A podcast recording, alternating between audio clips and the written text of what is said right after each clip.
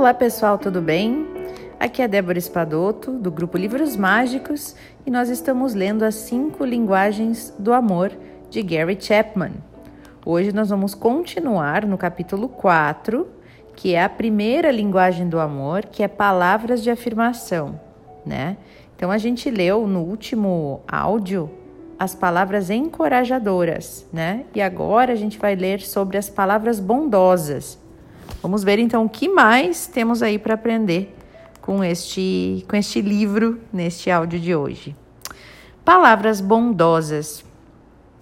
O amor é esplendoroso. Se desejamos comunicá-lo de forma verbal, devemos utilizar palavras bondosas. E isso tem a ver com a forma através da qual nos expressamos. Uma mesma frase pode ter dois diferentes significados, depende de como ela é apresentada. Por exemplo, a frase Eu amo você, quando dita com, com bondade, com ternura, ela pode ser uma genuína expressão de amor. O que quer dizer da mesma frase, dita da seguinte forma: Eu amo você? Como uma pergunta, né? O ponto de interrogação muda todo esse significado.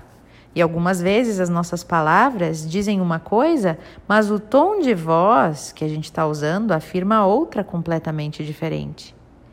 Nós enviamos mensagens dúbias muitas vezes. E aí, o nosso cônjuge ou os nossos filhos, as pessoas da nossa convivência, geralmente vão interpretar a mensagem que enviamos com base na tonalidade da voz e nas palavras que usamos. Por exemplo, a frase eu faço questão de lavar a louça hoje à noite. Dita em voz de. em tom de voz cavernosa, por exemplo, não será recebida como uma expressão de amor. Né? Já pensou a pessoa falando meio assim, ah, eu faço questão de lavar a louça hoje à noite, né? Pode ser que assim, só para dar nos dedos, né? Alguma coisa nesse sentido. Por outro lado, nós podemos compartilhar mágoa, dor e até raiva de maneira meiga, e aquela mensagem pode ser uma manifestação de amor. Por exemplo, ah, eu fiquei desapontada, eu fiquei magoada por você haver, não haver se oferecido para me ajudar esta noite. Né? Isso, dita de uma forma honesta e gentil, pode ser uma expressão de amor também. A pessoa que fala que quer ser conhecida por seu. Desculpa, a pessoa que fala ela quer ser conhecida pelo seu cônjuge ou pelas pessoas à sua volta. Então, ao compartilhar os nossos sentimentos, né, a gente dá um passo para aumentar a intimidade que existe entre as pessoas, entre as duas pessoas. E solicitará uma oportunidade também para conversar sobre alguma dor, sobre algum incômodo, a fim de curar aquilo ali que está acontecendo. E a mesma palavra dita em voz alta, de forma irritada, não vai ser uma expressão de amor, mas sim uma expressão de condenação e julgamento. Por exemplo, ah, fiquei fiquei puta da cara, eu fiquei super magoada, né, de tu não ter se oferecido nem para me ajudar essa noite, né? A gente fala de forma diferente, soa de maneira diferente a mesma frase. E a maneira como nós falamos, gente, é extremamente importante. O rei Salomão disse com toda a sabedoria, ele falou assim: a resposta branda desvia o furor. Então, quando seu cônjuge, por exemplo, estiver brabo, deprimido e disser palavras agressivas, se você optar em permanecer gentil, não somente deixará de responder agressivamente, mas vai usar palavras brandas. Receba o que ele diz como uma comunicação do seu estado emocional. Permita que o outro externe a sua ira, a sua raiva, a sua percepção daquela situação e procure enxergar de seu ponto de vista, né? E aí então expresse de forma bondosa e gentil a sua opinião sobre o porquê dele ou dela se sentir daquela forma. Se você entender errado o motivo da alteração das suas emoções, reconheça o erro e peça perdão. Tem gente que não consegue, né? Reconhecer erro e nem pedir perdão.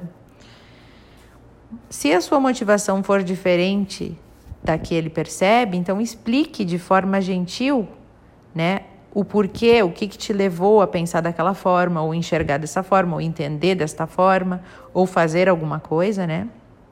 Você pode e deve procurar a compreensão do seu parceiro, a reconciliação e não provar o seu ponto de vista como se fosse a única forma lógica para explicar o ocorrido. Isso é um amor maduro e o tipo de, é, de amor que devemos aspirar, né? Se buscamos crescimento pessoal também nos nossos casamentos e também nas relações com amigos e filhos, familiares. É, hoje mesmo eu vi na, no Instagram da Helen, eu acho que é uma das administradoras dos nossos grupos, que tinha o número 9 no chão, ou 6, né? Mas duas pessoas estavam em pé olhando para o chão, uma de um lado e outra do outro. Uma na cabeça né, do 9 e outra é, na, nos pés do 9, assim. Então, a pessoa que estava nos pés do 9, ela enxergava um 9. A pessoa que estava do outro lado enxergava um 6. Então, cada uma estava dizendo, isso é um 6, a outra, isso é um 9.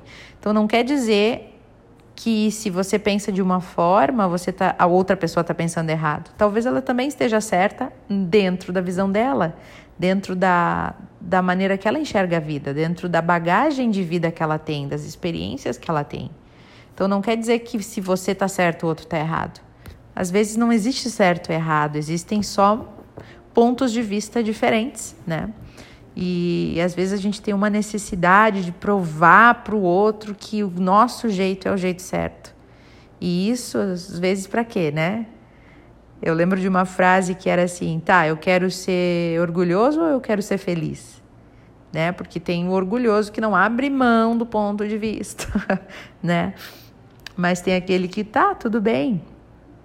É, se é isso, eu vou compreender desta vez, né? Vamos conversar, vamos se entender. Tu tem teu jeito de pensar, eu tenho o meu e beleza. E nós não precisamos, né? Não, eu não preciso te convencer de nada.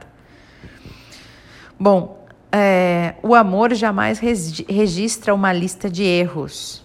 Ele não traz à tona fracassos passados. Nenhum de nós é perfeito, gente. E no casamento, por exemplo, nem sempre nós fazemos o melhor e o mais certo. Nem sempre a gente é o mais correto. Fazemos e dizemos coisas duras muitas vezes para os nossos parceiros e também jamais apaguemos o passado devemos confessar e concordar que agimos mal, né? Então que a gente possa ser humilde, pedir perdão e tentar, e não só pedir perdão, né? Mas tentar agir diferente no futuro.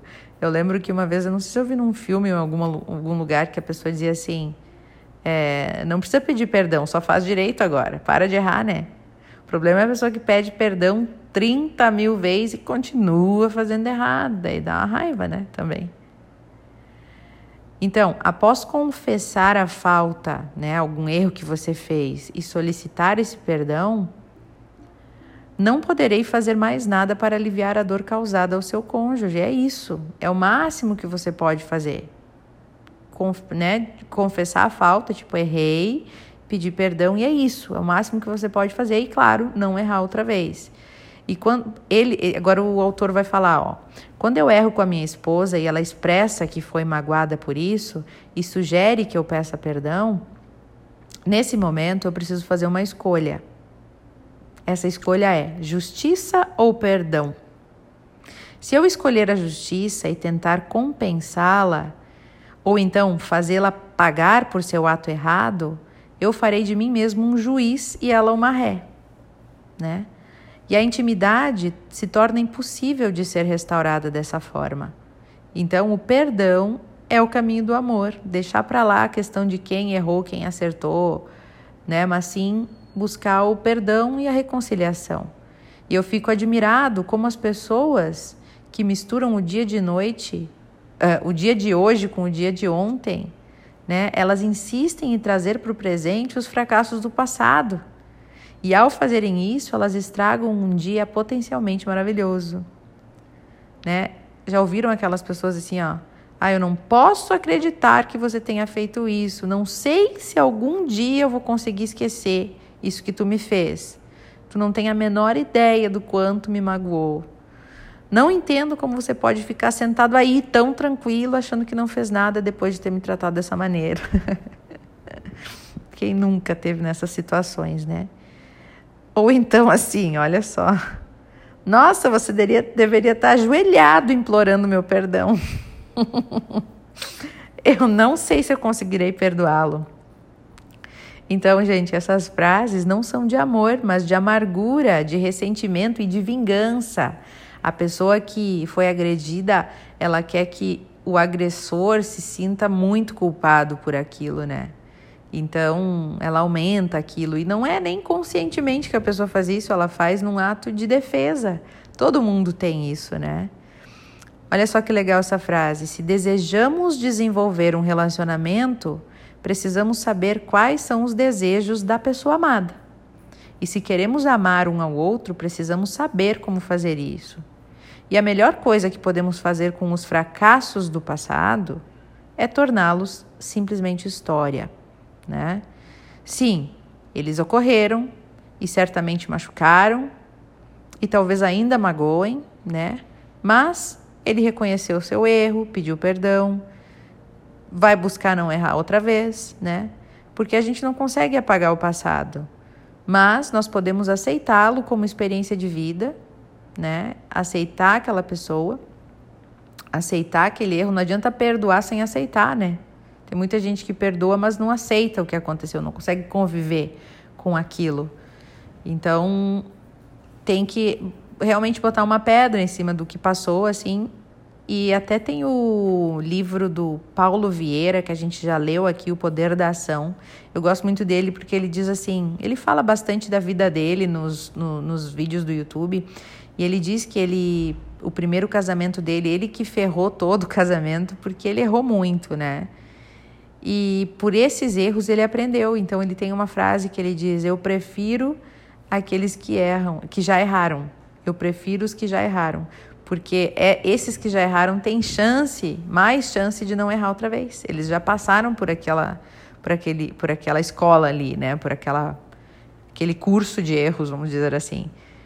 E quem é sempre perfeitinho, é, talvez um dia vai cair em erro, porque não existe gente perfeita, né? Todo mundo erra em algum momento, de alguma forma. E o perdão não é um sentimento. Olha só que legal isso. O perdão não é um sentimento, mas um compromisso, uma decisão. Que legal isso, eu nunca tinha pensado por essa forma, por esse lado. O perdão não é um sentimento que você sente, ai, ah, senti vontade de perdoar esta pessoa. Não. Uma decisão e um compromisso. É a opção de se mostrar misericórdia e não de se jogar a ofensa no rosto do ofensor. Perdão é uma expressão de amor, mas o perdão verdadeiro. Ó, aqui ele coloca algumas palavras de afirmação, né, ditas no dialeto de palavras gentis, com tons gentis, olha só. Coisas que você pode usar, né, em algumas situações, então, como palavras bondosas amo você, eu me preocupo com você e, e decido é, te perdoar e passar por cima disso. Mesmo que eu continue ainda por um tempo a me sentir machucado, eu não permitirei que o ocorrido se interponha, se interponha entre a nossa relação. Eu espero que aprendamos com essa experiência. É, você não é um fracassado porque teve um fracasso, né? Ou porque teve um erro. Você é meu marido, minha esposa, meu amigo, meu, minha mãe, sei lá o que, né? E juntos nós continuaremos nossa caminhada.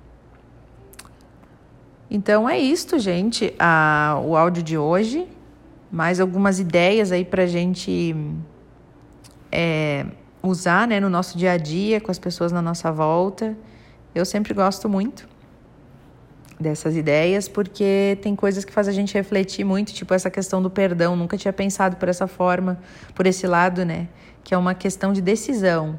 Porque muitas vezes a gente não tá com a mínima vontade de perdoar alguém, né? Mas aí a gente passa por cima daquilo em função de, de um sentimento maior, em função de algo maior, né? E a gente decide uh, tomar essa atitude de perdão. Bem bonito. Eu desejo que vocês tenham ótimas reflexões a partir do áudio de hoje e vocês fiquem agora com esta música linda de amor, Thinking Out Loud, do Ed Sheeran, que é tão bonita, né? Vou botar aqui pra gente escutar. Um beijo no coração de todos e até o nosso próximo áudio.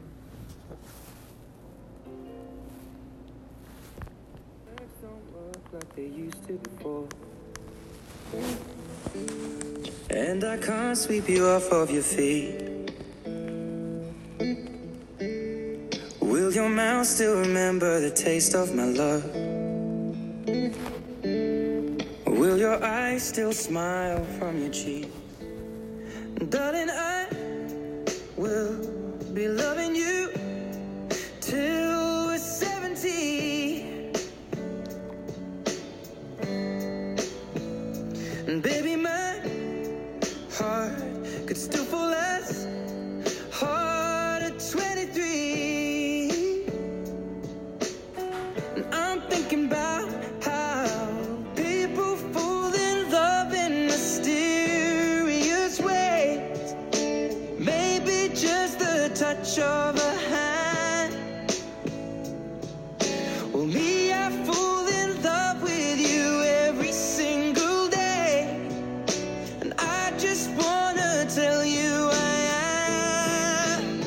So, honey, now